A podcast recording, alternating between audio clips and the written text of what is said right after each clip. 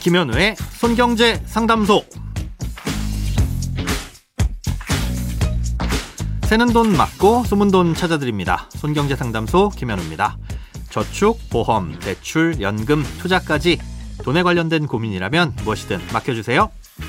오직 당신만을 위한 맞춤 상담. 먼저 오늘 사연 만나봅니다.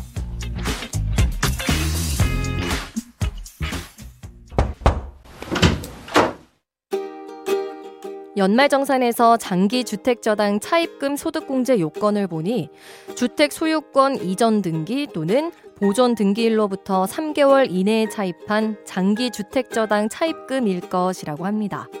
그런데 저는 2022년 1월에 주택을 사면서 은행에서 30년 만기로 변동금리 대출을 받았습니다. 그러다 작년 11월에 안심 전환 대출로 대출을 갈아탔고요. 이런 경우 집을 산 날로부터 대출을 받은 시점이 3개월이 넘게 되어 소득공제 요건에 해당하지 않아 연말정산 소득공제를 받을 수 없다고 하는데 이게 맞는 말인가요?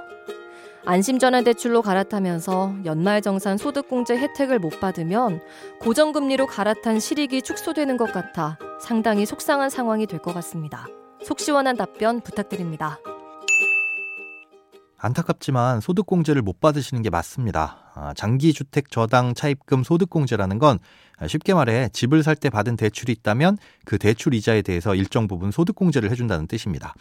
아, 다만 모든 경우에 소득공제를 받을 수 있는 건 아니고요. 몇 가지 요건이 있습니다. 우선은 근로소득에 대해서만 공제가 가능하고요. 또 구입 당시 주택의 기준 가격이 5억 원 이하여야 됩니다. 이 기준 가격이란 건 시세가 아니라 세금을 매기는 기준이 되는 가격인데요. 편하게 공시 가격과 비슷하다고 생각하시면 됩니다.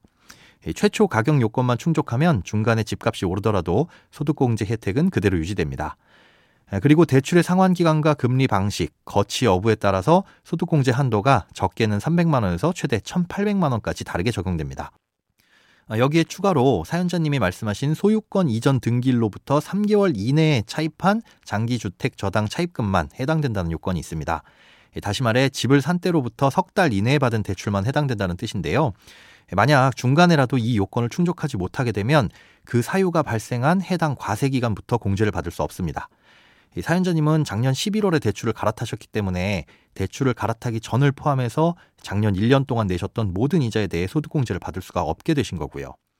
이 3개월이란 요건을 왜 굳이 두는지 그 이유에 대해서 기획재정부에 질의를 해보니까 이 대출 받은 자금이 실제 주택 구입 용도에 사용된 경우에 한해서 소득공제를 해주기 위한 취지라서 그렇다는 답변이 있었습니다. 예, 주택을 구입하는 시점에서 받은 대출이라면 실제 주택을 구입하는 목적이라고 볼 수 있겠지만 시일이 어느 정도 지난 후에 받은 대출은 다른 목적으로 받은 대출일 수도 있잖아요. 그래서 그렇다는 게 이유입니다. 예, 사실 이런 부분은 어디에서도 미리 안내를 해주지 않기 때문에 꽤 안타까운데요. 예, 그렇다면 대출을 갈아타면서 줄인 이자와 음, 그 때문에 못 받게 되는 소득공제를 따져봤을 때 어떤 게 유리한 선택인지도 궁금해하실 겁니다. 아, 이건 이번에 나오는 특례 보금자리론을 비롯해서 대출을 갈아탈지 말지 고민하시는 분들도 마찬가지시겠죠. 예, 정확한 계산은 소득에 따라 차이가 크고 또 1년간 상환하는 이자는 얼마인지 또 대출 형태가 어떤지에 따라 달라지지만 예, 대출을 받은 지 1년 안팎이고 30년 어, 상환으로 원금까지 갚는 방식으로 대출을 받았다고 가정하면요. 1%포인트 정도 낮은 금리의 대출로 갈아탔을 때 대략 연봉 4,600만 원 이하 구간에서는 대출을 갈아타는 게 조금은 더 이득이라고 볼 수 있고요. 그보다 높은 소득 구간에서는 그냥 소득공제 혜택을 유지하는 게 대체로 유리하다고 볼 수 있습니다. 예, 물론 금리를 더 낮출 수 있거나 다른 소득공제라든가 세액공제 혜택을 받아서 이미 충분히 소득세 절세가 가능하다면 결과는 달라질 수 있습니다. 네, 중요한 건 대출을 갈아탈 때 소득공제를 이미 받고 계신 분들은 이런 부분까지도 꼭 챙겨보셔야 한다는 점입니다.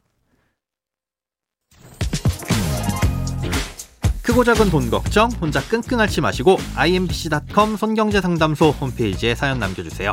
검색창에 손경제상담소를 검색하시면 쉽게 들어오실 수 있습니다. 여러분의 통장이 활짝 오는 그날까지 1대1 맞춤 상담은 계속됩니다. 돈 모으는 습관 손경제 상담소 내일도 새는 돈 맞고 숨은 돈 찾아드릴게요.